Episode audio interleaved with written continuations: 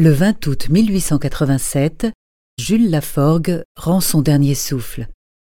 Diffusia.fr vous invite à écouter un extrait de son poème Les après-midi d'automne.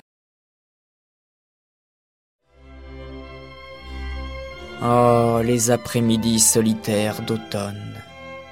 Il neige à tout jamais, on tousse, on n'a personne.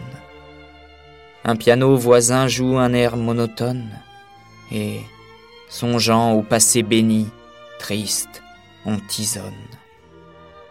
Comme la vie est triste, et triste aussi mon sort, seul, sans amour, sans gloire.